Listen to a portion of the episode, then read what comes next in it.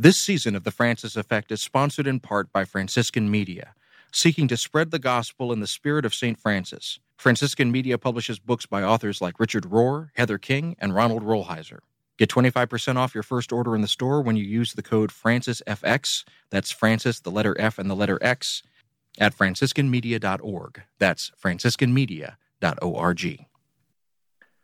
This season of The Francis Effect is brought to you by Liturgical Press in Collegeville, Minnesota. Liturgical Press is a trusted publisher of resources on liturgy, scripture, theology, and spirituality, evolving to serve the changing needs of the Christian church. They produce resources for pastoral leaders, teachers, engaged learners, and all readers looking for quality books on faith and culture.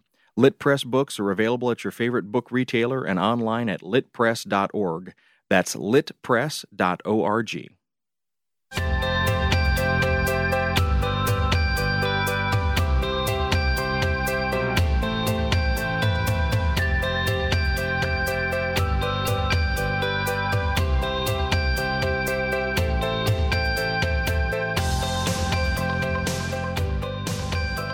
Hello and welcome to the Francis Effect podcast. We are in the midst of season seven. My name is David Dault. I host a radio show called Things Not Seen about culture and faith.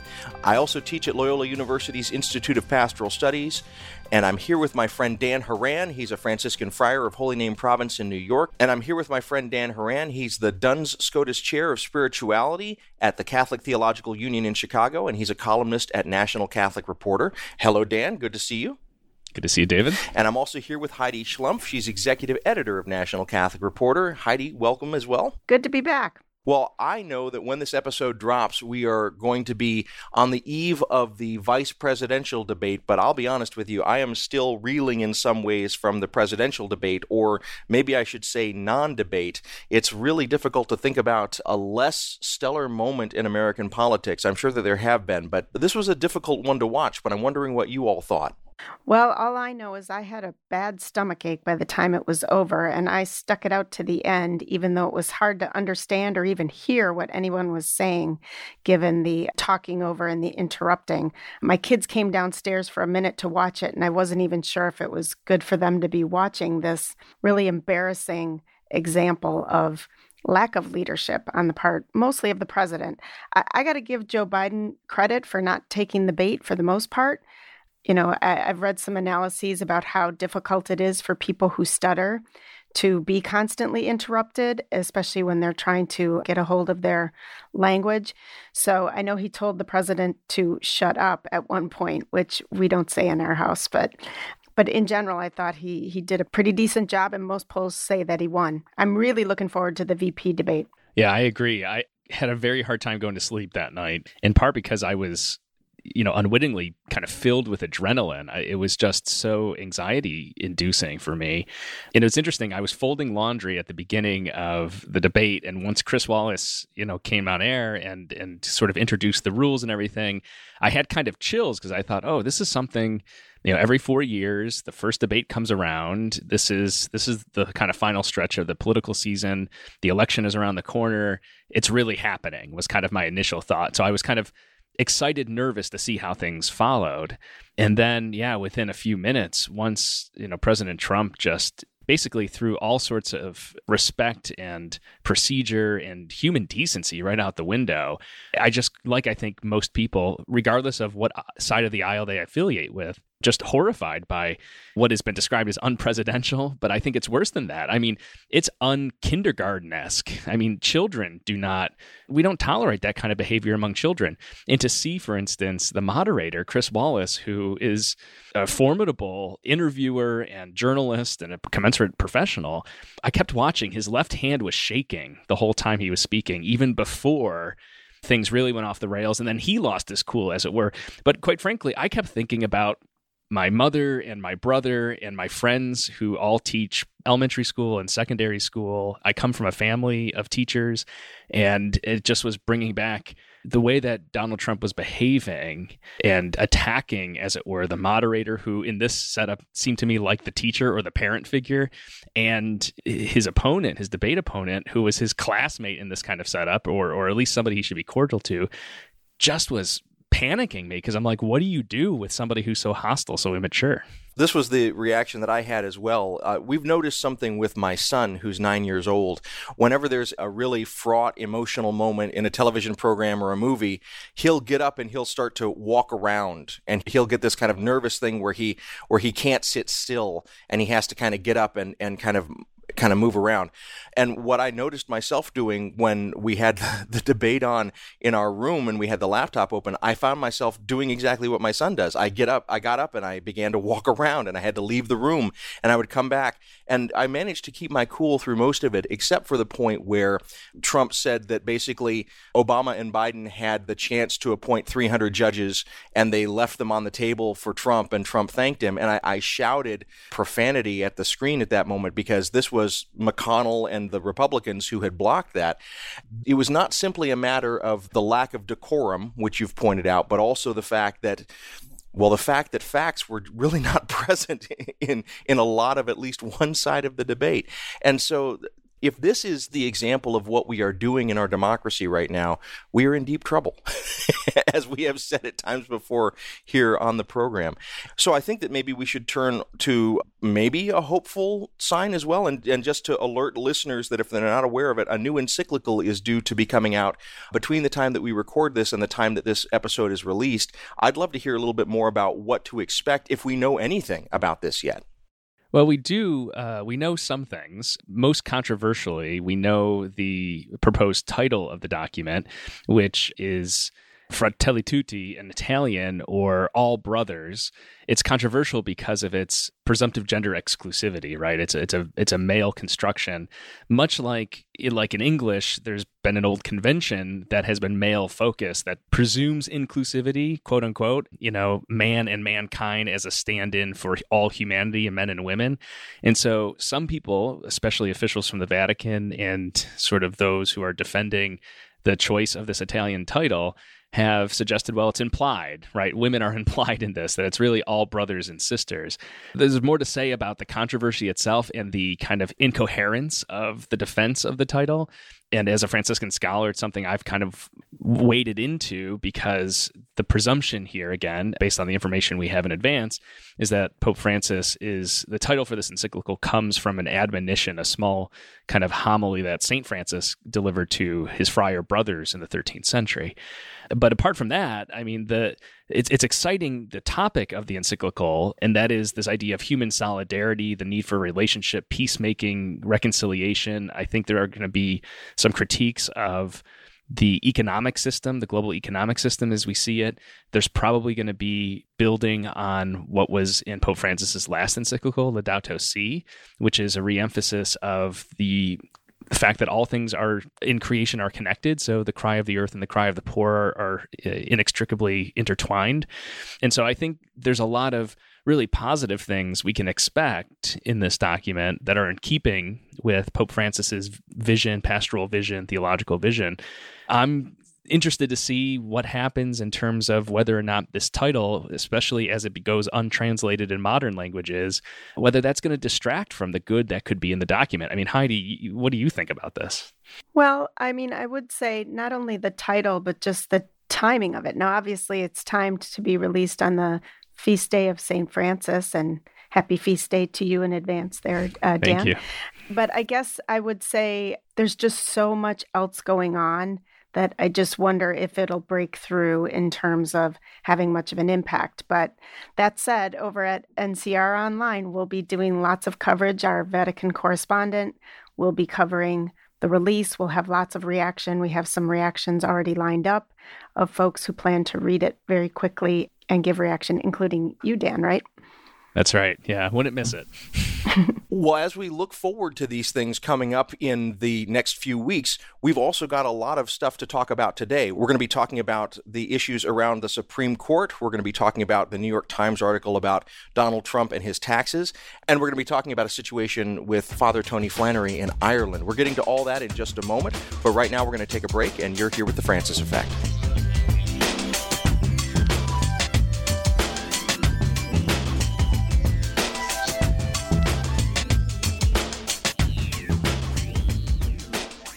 Welcome back to the Francis Effect. I'm David Dault, and I'm here with Dan Horan and Heidi Schlumpf.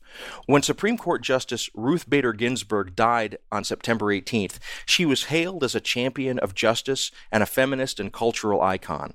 Less than 72 hours after her death, President Donald Trump offered Amy Coney Barrett the nomination to the court, even as many are still debating whether it was appropriate for the nomination to go forward just weeks before the election. By the time Trump made Barrett's nomination public, Senate Majority Leader Mitch McConnell was sure he had the votes to confirm her, even though two GOP senators, Lisa Murkowski of Alaska and Susan Collins of Maine, said they opposed moving forward with confirmation hearings. Murkowski has since suggested that she may still vote for the nominee. Of course, in 2016, some nine months before the election, Republicans, led by McConnell, refused to allow a hearing on President Barack Obama's Supreme Court nominee, Merrick Garland. Be that as it may, hearings for Barrett are scheduled to begin October 12th, three weeks and one day before Election Day. Barrett is a judge for the U.S. Court of Appeals for the Seventh Circuit, a professor at the University of Notre Dame Law School, and she is a Catholic. In 2018, when her name was under consideration after Justice Anthony Kennedy retired, Barrett's membership in a quote covenanted community called the People of Praise came under scrutiny in the media. Heidi, you've done some reporting on the People of Praise. What can you tell us about this group, and is it appropriate for senators to ask her about it during the hearings, or would that be, as some allege, an anti Catholic move? Well, yes, of course, we're hearing a lot of charges of anti Catholicism, even in the run up to the preparations for the hearings. I guess I would just point out that even before Barrett's confirmation, we have five justices on the U.S. Supreme Court, if you include Gorsuch, who grew up Catholic, but I believe attends an Episcopal church now, who are Catholic. Only one, Sonia Sotomayor, who has been named by a Democratic president. So, what we're looking at is what kind of Catholics do we have on the court? And the answer is we have very conservative Catholics, and not just conservative in their judicial outlook uh, in terms of being committed to originalism. So, back in 2018, I did do some reporting about the People of Praise, a covenanted community are these communities that arose out of the charismatic movement, which goes back to the 60s and 70s in the Catholic Church. And of course, charismatic Catholics or charismatic Protestants, Pentecostals, believe in a direct experience with the Holy Spirit that often results in gifts such as speaking in tongues or prophecy or healing. Now, not all charismatic Catholics belong to these covenanted communities, though. And in these covenanted communities, such as the People of Praise, the members make a commitment to one another to sort of live in community, whether it is single people living together in the same household or families buying homes in the same neighborhood to live near one another. And they also tithe a certain percentage of their income to the community to support one another. So I'm just going to have a caveat here that I think that's a great thing to practice your religious faith and to find like minded people that you want to practice your faith with. The reason it's raising some concerns, this covenanted community, as well as some others that you may have heard of, some of the names of them Word of God, Sword of the Spirit, Lord's Ranch. Uh, NCR has done some reporting on some of these groups in the past, is because there are allegations, primarily from ex members who've left these communities, that they have some similar aspects to cults. So I, I'm not calling people of praise a cult. I'm just saying that some of the people who have left have alleged a level of authoritarianism, also a level of secrecy, and some concerns specifically about issues around gender. So there's this idea of headship. Um, people who are members of People of Praise have a spiritual advisor they call a head. And previously, a female head was called a handmaid, which caused a lot of misinformation about this group being connected in some way to Margaret Atwood's novel and the subsequent series, The Handmaid's Tale, which it is not. But anyway, the point is for a married woman, her head is her husband. And so he counsels her in most of her spiritual and other life decisions. So we have groups in within evangelical Protestantism that also believe in this headship sort of way of setting up families and looking at gender roles. But a number of people have concerns about that, especially since, as a Supreme Court judge, she would be making a lot of rulings on issues that do affect women in the United States.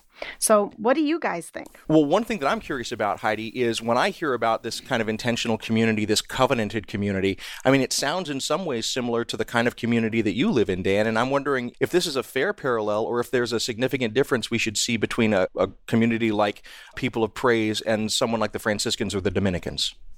Yeah, it's a great question the similarities kind of exhaust around the Christian identity, a commitment to living the gospel in a deliberate or intentional way. And so, in that regard, there's certainly a, a, shared similarity.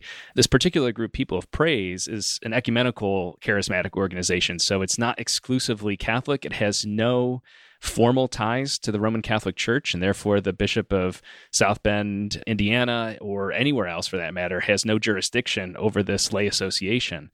But honestly, the big difference between, let's say, a third order secular, a secular Franciscan, or a secular Dominican community of lay people, or, for example, oblates or you know associates of women's religious communities or monastic communities for instance is is is notable because these groups distinguish themselves by having promises or covenants or vows that are by and large secret. They're private and not known to the public. By contrast and by definition, religious life in the formal sense in the Catholic tradition is a public vow, just like marriage, right? The Catholic Church does not recognize clandestine marriages. You can't go and secretly marry somebody. There has to be a public witness. And for the kind of sacramental convalidation, we say in the church, you know, it's witnessed by a minister in the church, for example. So it's a public, it's a public celebration. The same thing is true with religious life, consecrated religious life in, in the Roman tradition, whether you're a religious sister or a cloistered nun or monk or a Franciscan friar like myself. All of our vows are public. People know what that that means. It's done before, you know, there, there's no secrecy to it whatsoever. And I think that's the thing that really raises yellow and maybe red flags for people not Catholicism as such, because there are plenty of Catholic organizations, including those of a charismatic sort that have a particular worship style and theology and spirituality focused on the Holy Spirit in a distinctive way that are more public, that are more transparent. I think the thing that cautions people, that concerns people, isn't Judge Barrett's Catholicism, but about what relationship and what obligations and what commitments she's made behind closed doors, privately, secretly, and, and what conflicts of interest that might arise from that. Well, and this raises, I think, the key point, and you began to touch on this, Heidi, but it's worth delving into. A lot of hay has been made the last few days about this kind of anti Catholic bias in the reporting. But we have to remember that there's a more than a decade of a kind of theological political melding in Washington called dominionist or seven mountains theology. And what this does is that these are various organizations that are trying to work with legislators to create theocratic outcomes in legislation to try and meld certain types of very conservative theologies with very draconian laws. And so I think we need to be careful when we talk about the Catholicism as an aspect of the complaint. It's exactly what you both are saying and what I'm hearing the, the notion that there will be a very particular type of Catholicism, a very conservative type of Catholicism that has very particular ideas about complementarity between men and women and other sorts of things about women's bodies being melded with a powerful vehicle for interpreting legislation.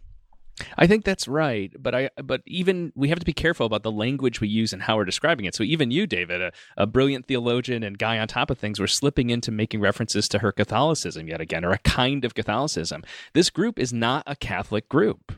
It's composed of people. Uh, you know, one estimate in the reporting suggests that as much as ninety percent of the population of this group identifies as Catholic, but it has no formal Catholic ties. This is not a congregation. It's not a secular institute that's recognized by the church.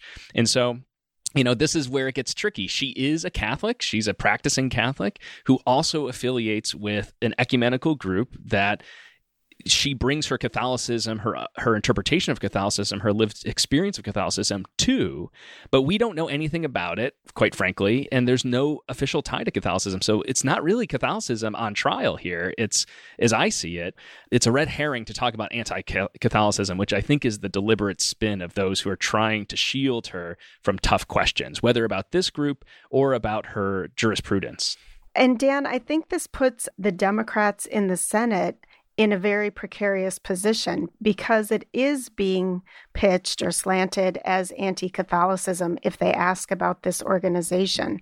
So when Barrett was being confirmed for her current position uh, back in 2017, she did not even disclose her membership or involvement with this group. And so she was not able to be asked about it back then. So if they ask about it now, however, and I'm not sure. I know she just released hundreds of pages in her initial questionnaire. I'm not sure if she disclosed it there. If they ask about it now, they risk, there's a political risk in terms of the Democratic Party, who has made some inroads for the presidential election in terms of attracting some moderate religious voters away from Trump, including some white Catholics. So, you know, interestingly, a lot is also being made of the fact that Barrett co wrote a law review article when she was quite young in her career that argued that Catholic judges should recuse themselves in cases involving the death penalty. And she was pointing out, she and her co author were pointing out that as Catholics, they believe in church teaching about the death penalty, which is that it's currently inadmissible. So I guess the question then that's obviously raised is does she still believe that? And would it apply to other issues besides the death penalty, such as abortion or other issues that are part of Catholic teaching?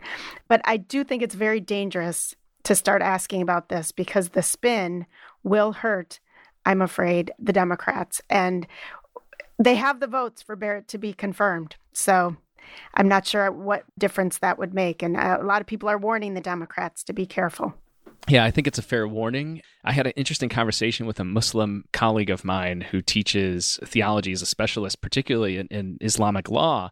And so he's very interested at this intersection. He was asking me lots of questions about the role of Catholicism, the role of this group, because he was viewing this whole controversy, this public controversy about her religiosity and record of jurisprudence and her scholarship and whatnot from the lens of what if this were a Muslim judge who was being nominated to the Supreme Court? You know, what kind of questioning would that arise? Rise and and how does one's affiliation with groups that are not sanctioned by the mainstream religious tradition and we can think of all sorts of examples nevertheless you know how is that portraying the religious tradition itself. So, you know, does Barrett's personal, perhaps extreme in some from some vantage points, views about family life, about identity, about ethics, and what have you, that are not necessarily, because again, it's it's secret by and large, maybe not reflective of the church's official teaching.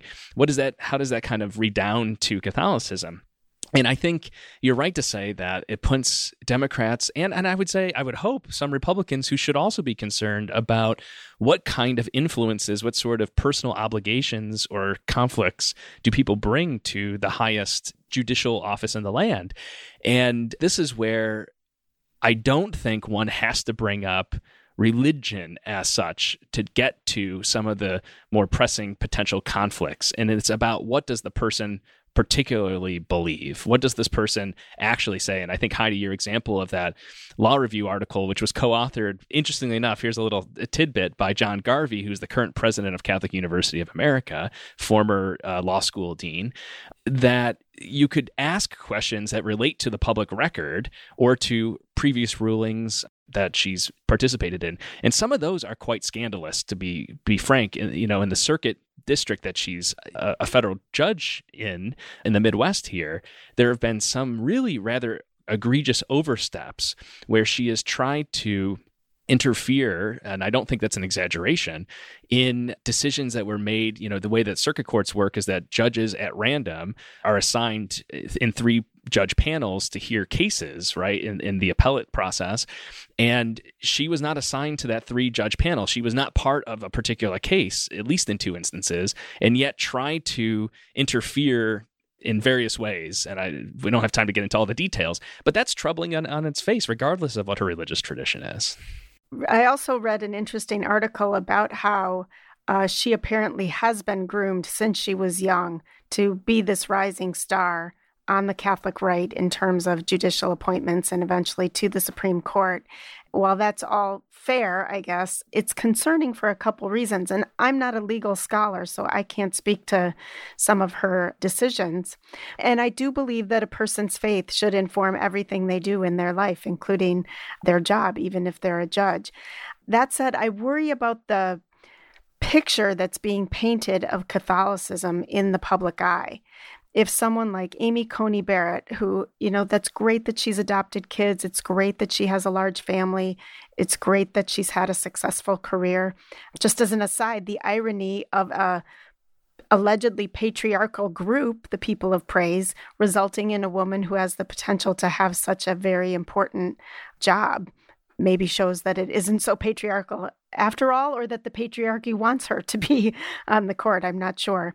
But I just worry that if we only see very conservative Catholics in the public eye, that it further portrays the Catholic Church as not being a place for people with different views. And I think that something I've seen on, on social media that people have highlighted too is that everyone, when the announcement came out, everyone who was in favor of Barrett's approval and, appointment to the bench started lauding, oh, it'd be great to have a Catholic woman on the Supreme Court, a Catholic woman. And people pointed out, we have a Latina Catholic woman named uh, Justice Sonia Sotomayor. And so it's like, you know, this is your point exactly, Heidi, that the perception is that Catholicism is a certain kind of ideological commitment or disposition. And actually, we're an incredibly large tent of more than a billion people with various political affiliations. So it's clear that there's going to be more that we're going to need to say and think about as this moves forward. And things are moving forward very quickly. So we may be talking about it soon. But for now, let's go ahead and leave the conversation and move on to our next topic. You're listening to the Francis Effect. We'll be back in just a moment.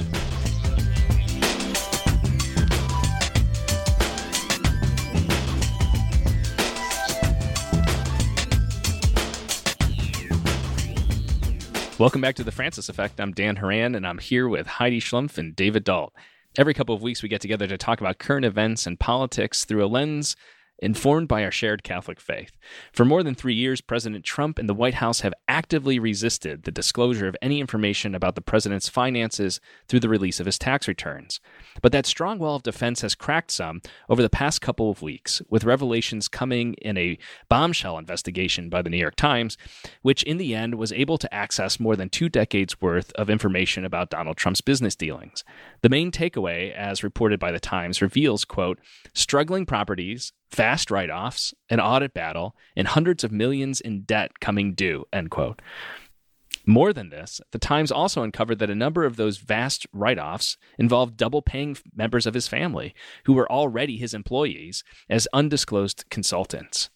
Those close to the president and the president himself have defended these practices, claiming that this is just what business people do. Others, however, have raised serious concerns, in particular regarding the nearly half a billion dollars in loans that are set to come due during President Trump's next term.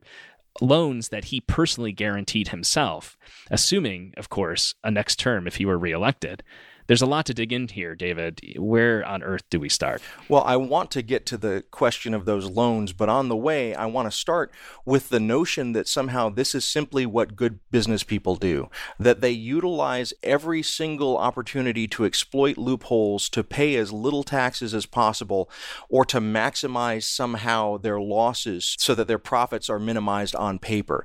Uh, there's more to it than simply that aspect of I'm I'm doing what a good business person does. There are allegations in the New York Times reporting that in one moment the Trump companies were overstating losses in order to minimize profit. But then when they were turning around to try and secure loans, they were inflating actually the value of various properties and assets in order to to make sure that their loans had the best possible percentage rates and things like that.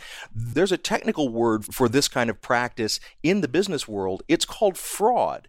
Now, and that, I think I've heard of that. That's that's important to note. Is yes, business people do try and maximize their profits and minimize their exposure exposure. They do try and minimize their tax burden. All of this is something that business people do. That statement is correct. However, the means and the methods by which the Trump organizations were doing this were possibly beyond the pale. Now, there's still a lot more for us to be digging into, but I'd love just to, as a way of starting the conversation, to hear what you two are thinking about as you were reading and hearing about these New York Times reportings.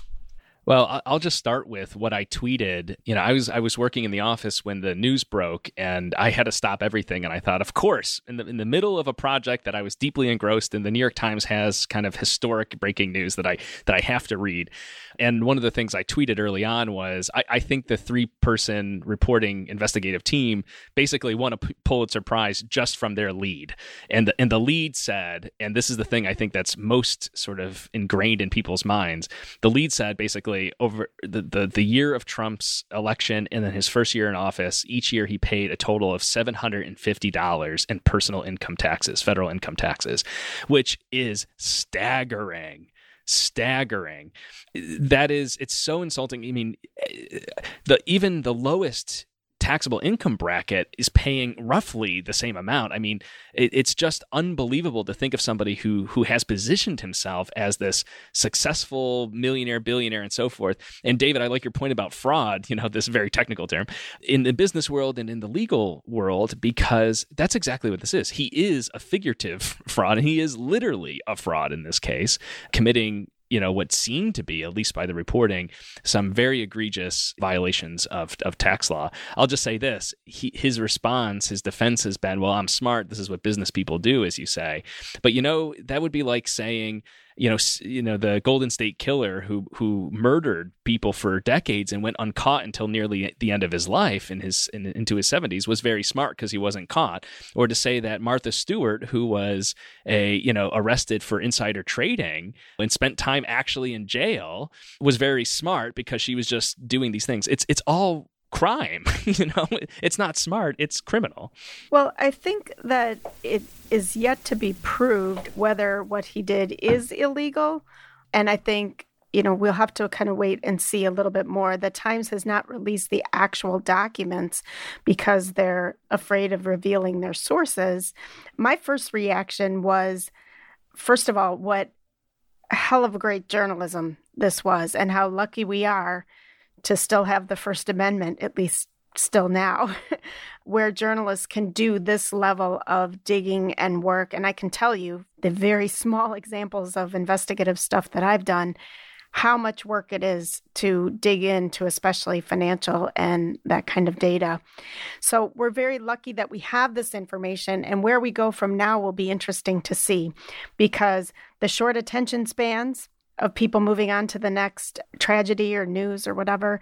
Um, we had Trump at the debate basically deny and said he pays millions of federal income taxes, which, if the documents are released, will will show that's not true. The comparison of the $750, I thought, of course, we all think about what our own taxes and what we might pay. But I think the real comparison, in addition to what other presidents have paid, which is much more substantial is to what a small business might pay. So, if this is just what businesses do, why are small businesses paying so much more in taxes, especially those small businesses that are struggling right now because of coronavirus and the way that's been mishandled?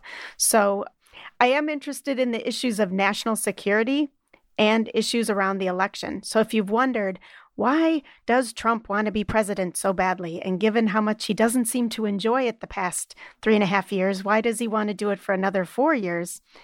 It's hard to not speculate that something about all these business losses and these loans coming due might have something to do with it.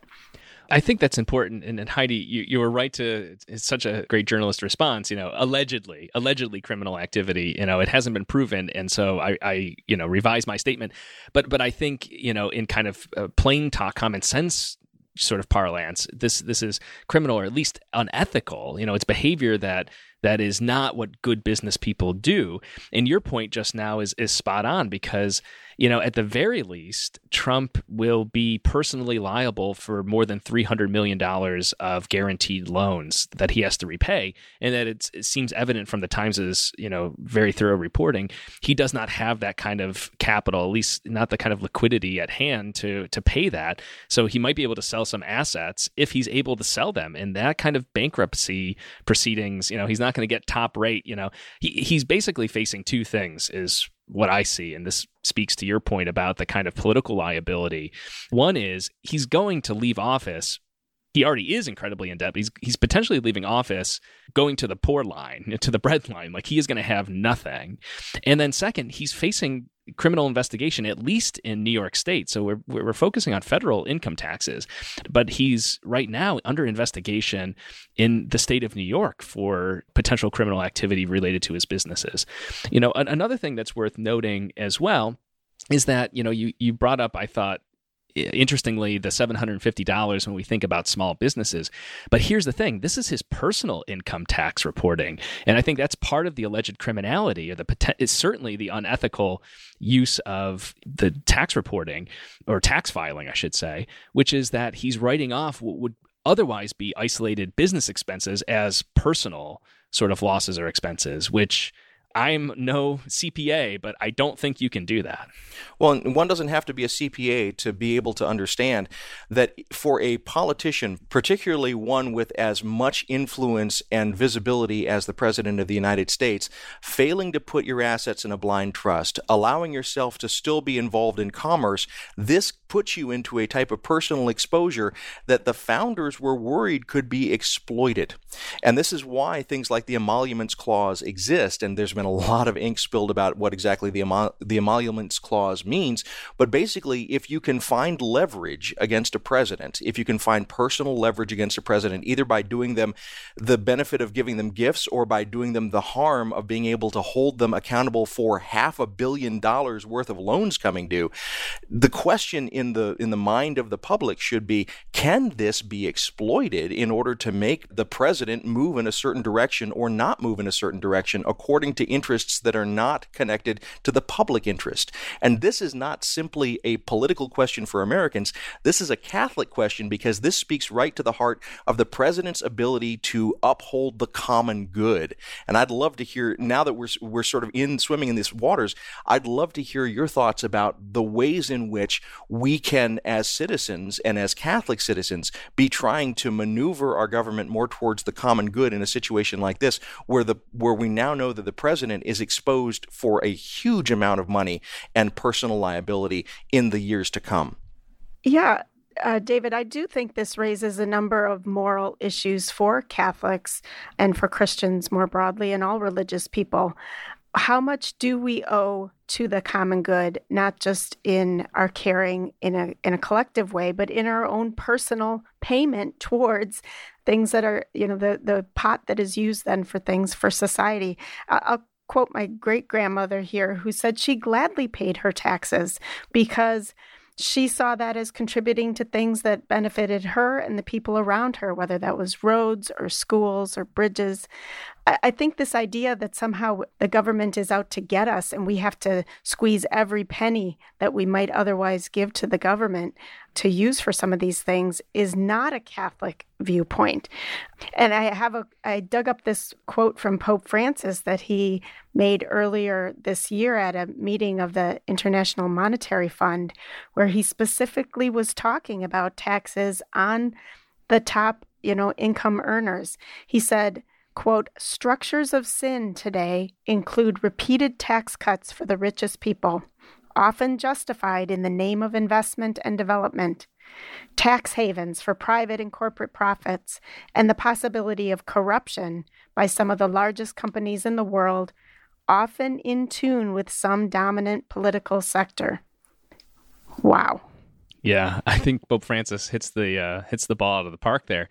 You know, and and I'm Uh, on the one hand, I feel like the motto of 2020 is the expression that's that's maybe cliched at this point. I use it a lot myself. I think I just did in my column this week too, which is you know things are you know shocking but not surprising and i think this is an instance of that and and one of the sources that leads me to think about this is mary trump her book from the summer mary trump is donald trump's niece and and one of the things that she presents anecdotally from her own experience and through conversations with other family members and public records is that the Trump family, beginning with Fred Trump, Donald Trump's father, viewed money as the only currency, pun intended. It was the only measurement of love, is the only measurement of success, it was the only measurement of value and worth and dignity. And so even the way that money was used to belittle and manipulate other family members is striking. And it, and again it seems to be something that was deeply ingrained in in Donald Trump's own psyche. He the the allegations of him paying Ivanka Trump as an unreported consultant on top of the fact she was already receiving a very high salary as an employee of the Trump organizations is actually something that comes right out of the playbook of his father and how Fred Trump shielded lots and lots of money, assets from federal taxes by naming his children unwittingly and grandchildren in some instances as owners in some of these corporations or some of these kind of shell companies. I'm also reminded of another source of late that that helps you know bring us back to what you've said david and, and heidi as well about what are the implications. Some people might look at this and say well so what? Who cares and there's some really powerful quotes in Bob Woodward's new book, Rage, about the kind of second half of the Trump presidency, in which he interviews former director of national intelligence and former Senator Dan Coats, who is no bleeding liberal. In fact, one of his best friends is Mike Pence of Indiana. They were both, you know, in government in Indiana. And Dan Coats over and over and over again during his his term during his tenure as the director of national intelligence which oversees all dozen plus intelligence agencies of the federal government was deeply deeply troubled by Donald Trump's sycophancy with regard to people like Vladimir Putin, President Xi of China, and some other strong leaders who clearly are have access to knowledge, uh, to information, to intelligence that probably, you know, they have known for a long time the kind of charade that Trump has been trying to pull off, and that that subjected the current president of the United States to blackmail. I think as a way of kind of bringing this to a close just at the moment from a Catholic perspective, I, I, go back to the Catechism and I'm thinking about paragraph 2240. Submission to authority and co responsibility for the common good make it morally obligatory to pay taxes, to exercise the right to vote, and to defend one's country.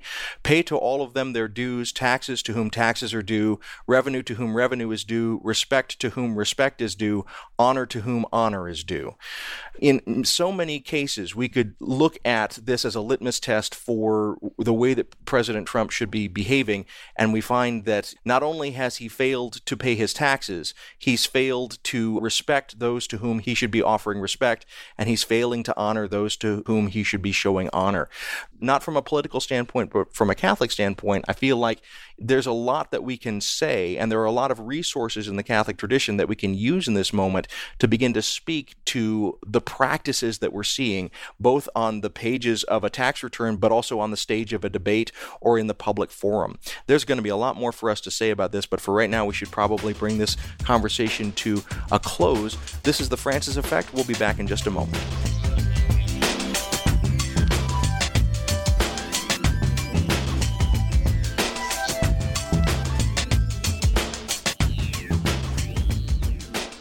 Welcome back to the Francis Effect. I'm Heidi Schlumpf. Every couple weeks, Dan, David, and I get together to discuss a variety of topics from a perspective informed by our Catholic faith. In 2012, the Vatican suspended an Irish Redemptorist priest named Father Tony Flannery from public ministry because of his support for women's ordination. The action, directed by the Congregation for the Doctrine of the Faith, known by the acronym CDF, was in response to several articles written by Flannery in a Redemptorist sponsored publication. Over the summer, the CDF sent a letter in response to Father Flannery's religious superior's request that he be allowed to return to public ministry. According to reporting published in NCR, the letter informed, quote, the Redemptorist leadership in Rome that Flannery should not return to public ministry if the priest does not sign the four attached oaths, end quote. These oaths asked Flannery, quote, to affirm the church's official positions on a male only priesthood, gay relationships, civil unions, and gender identity. While Flannery acknowledged his disagreement with the current articulation of church teaching on some of these topics, He expressed puzzlement in response to the request he assert fidelity to the church's teaching regarding so called gender ideology. According to the same article, Flannery had no idea what that subject was included. He said, quote, I don't think I've ever written a line on gender theory, said the priest, joking. I'd want to study up and know exactly what it was before I'd even begin to.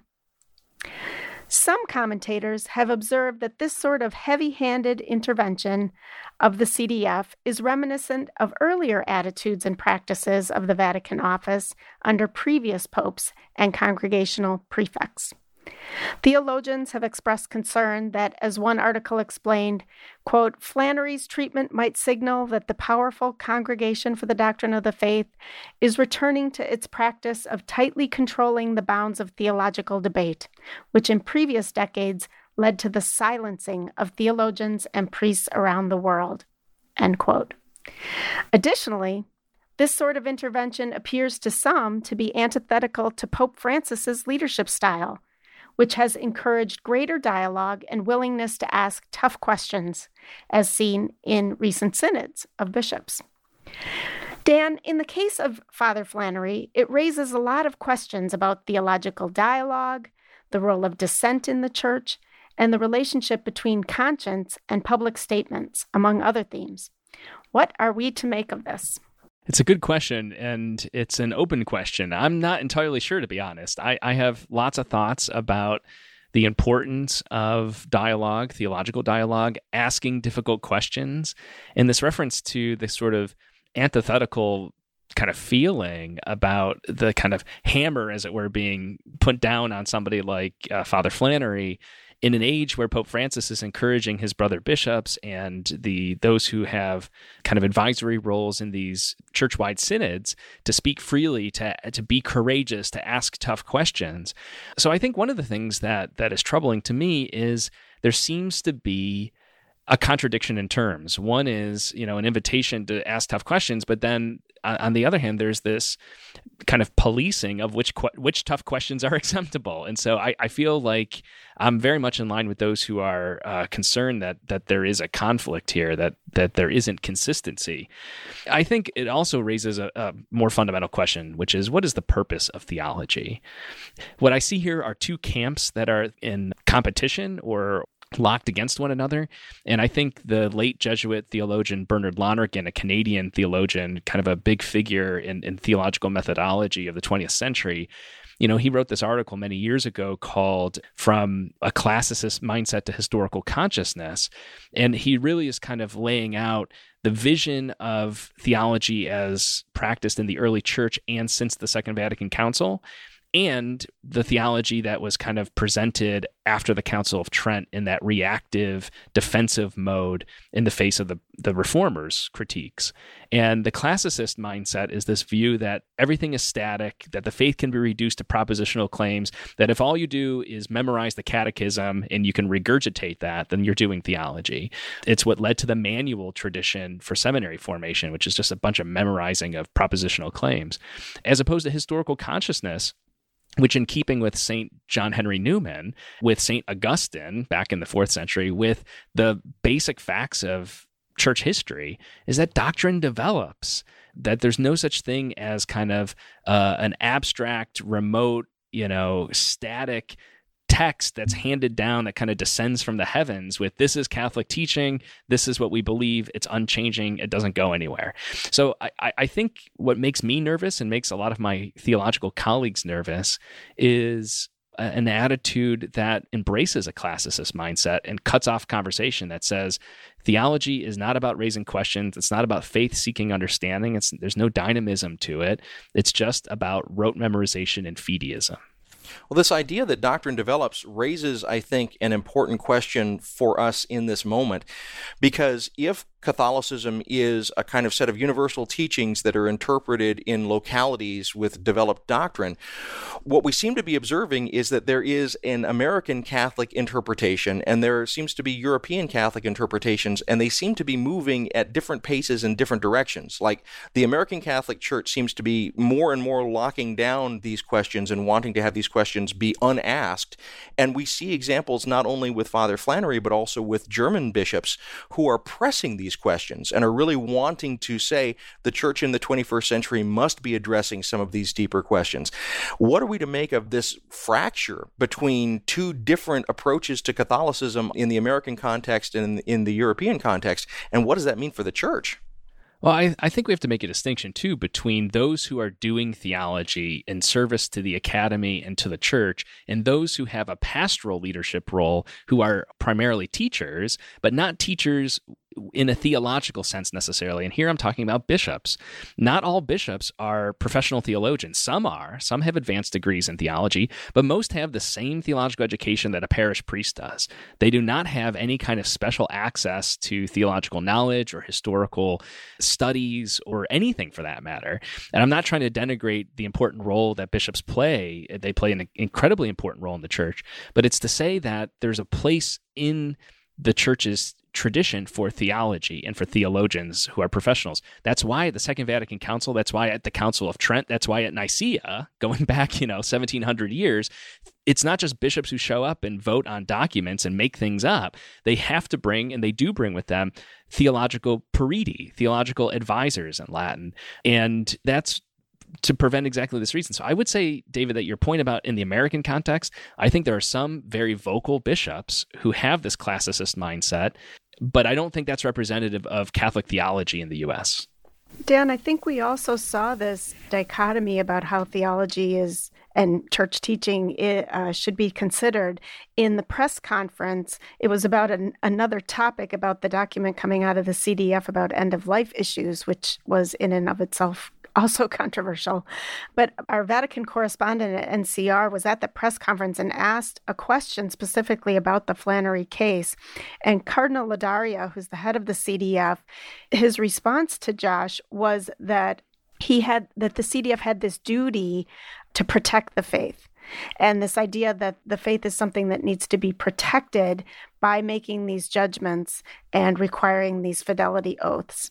Um, I do think that that sends a conflicting message to everyday people who are hearing these kinds of things come out of the Vatican, who at the same time think that Pope Francis is this person who says at a synod, no, no topics are off the table. Let's be able to discuss. But I think one technicality is that it seems like Pope Francis's sort of MO is to leave things alone except sometimes they he can't or his people can't when when approached so the fact that the leadership of the Redemptorists came to the CDF and said, Hey, it's been eight years.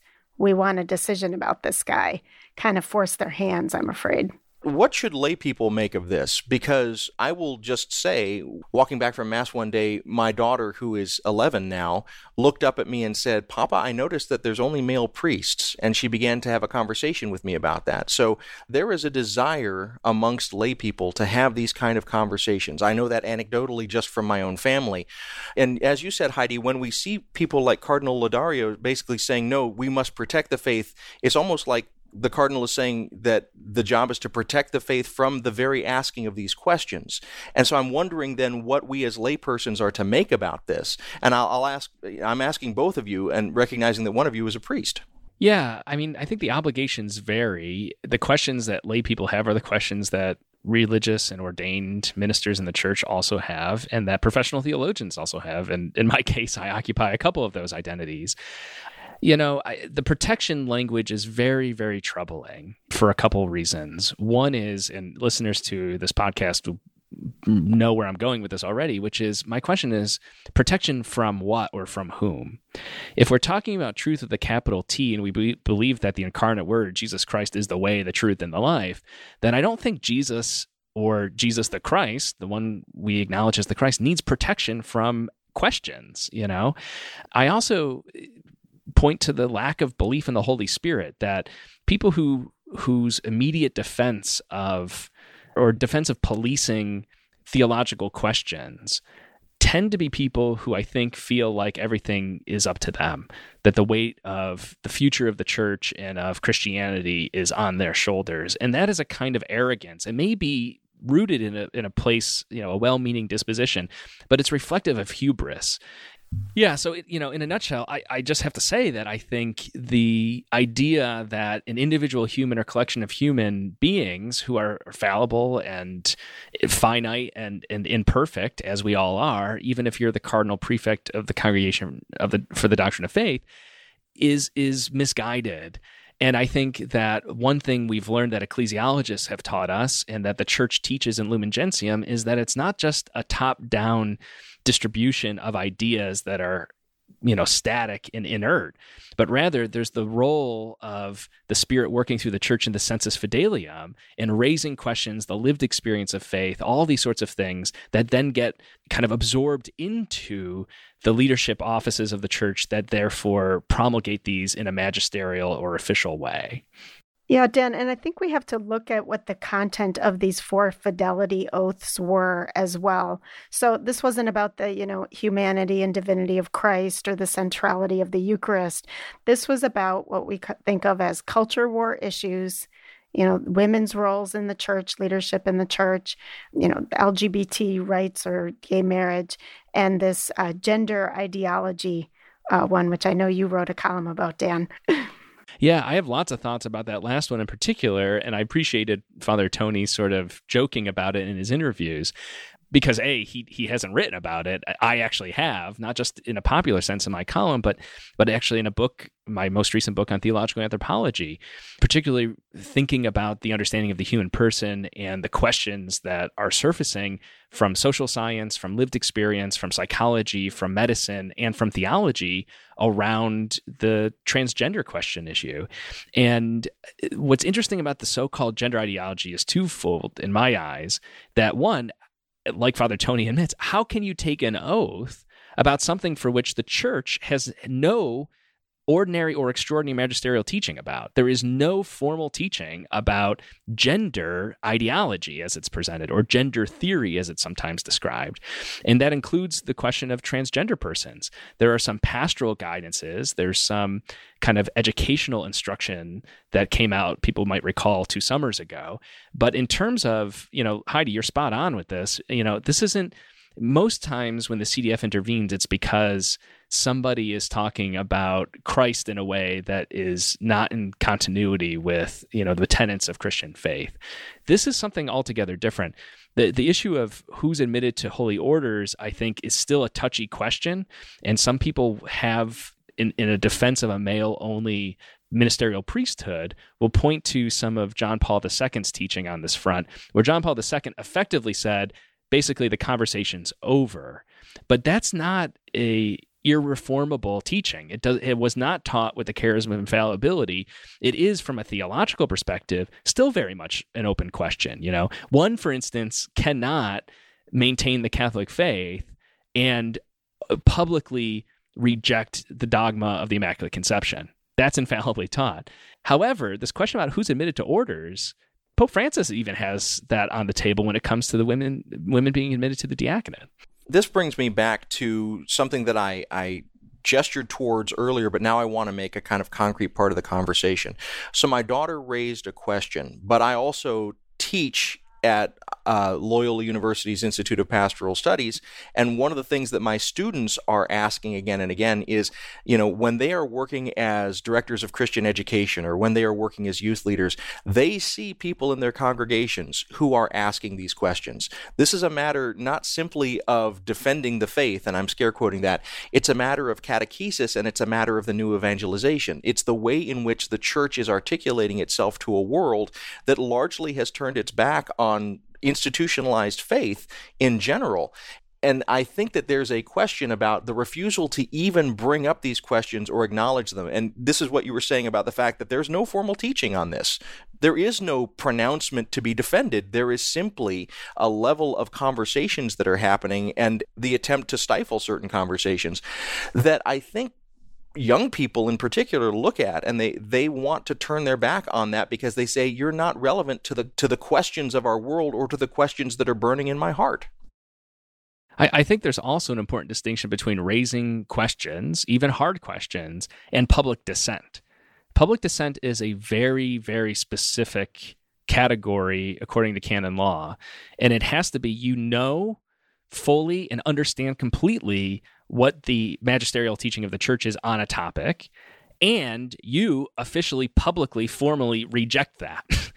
That's different from private questioning or maybe we might call it private dissent that's protected by the church. You are not outside of communion with the church if you are in your own way discerning this. You know this comes up most regularly for most lay people around topics like birth control, right? Humanae Vitae, where Paul VI ends that encyclical, very controversial encyclical, nevertheless with a pastoral bent, acknowledging that that not all couples will be ready to accept this right away, and talks about a pastoral accompaniment model for how pastors and other ministers help people pray about this, reflect on this, strive with an open heart to incorporate that into their own faith experience and their own in worldview acknowledging that sometimes people can't always get there all the way.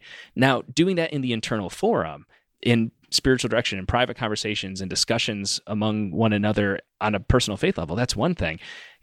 Publicly acknowledging what you understand what it means and rejecting it, that that does raise the stakes some. And that's but that only applies to things that are explicitly taught, you know, and and and even then church doctrine varies in in a hierarchy of truth. Not all church teaching weighs the same. Yeah, I guess this for me kind of circles back to where we started with talking about Amy Coney Barrett and what she represents as a certain type of Catholic with beliefs that may be more traditionalist, especially around many of these culture war issues. And again, if this becomes the face of Catholicism, both from the CDF and then from public officials who are Catholic and wear their Catholicism on their sleeves, I think that's problematic, not just for your daughter, David, but mine and, and women of all ages. And that may be a good place for us to leave this conversation for now. Thank you both so much for being part of this, and I'm looking forward to the next couple of weeks. Even though getting to those, getting to the next episode may involve some trauma for all of us, as we've seen in the last few days. But thank you both, Father Dan and Heidi, for being here today. It's good to be with you. Good to be with you, Heidi. Good to be with you, David. Always a pleasure.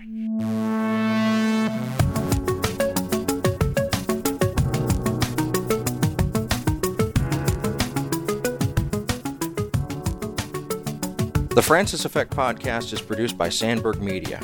We record the show at various locations around the Chicago area. The opinions expressed on this program are our own and do not reflect the position of any institutions with which we might be affiliated. We want to give a shout out to our friends at Salt and Light Catholic Media Foundation. They're not responsible for the content of this program, but they gave us their kind permission to use the name The Francis Effect, and we appreciate it. Check out their good work at saltandlighttv.org. We're supported by listeners like you. If you want to join us in this bold adventure, you can go to patreon.com slash francisfxpod. Not only do you get the warm satisfaction of a virtuous deed well done, but you can also unlock bonus content from our episodes. Again, that's patreon.com slash francisfxpod Pod. We appreciate it very much. You can follow us on Twitter and Facebook at Francis FX Pod. That's Francis, the letters F and X, and the word pod. Likewise, our website is francisfxpod.com. And if you want to send us a question or comment, you can always talk to Frank by emailing franciseffectpod at gmail.com.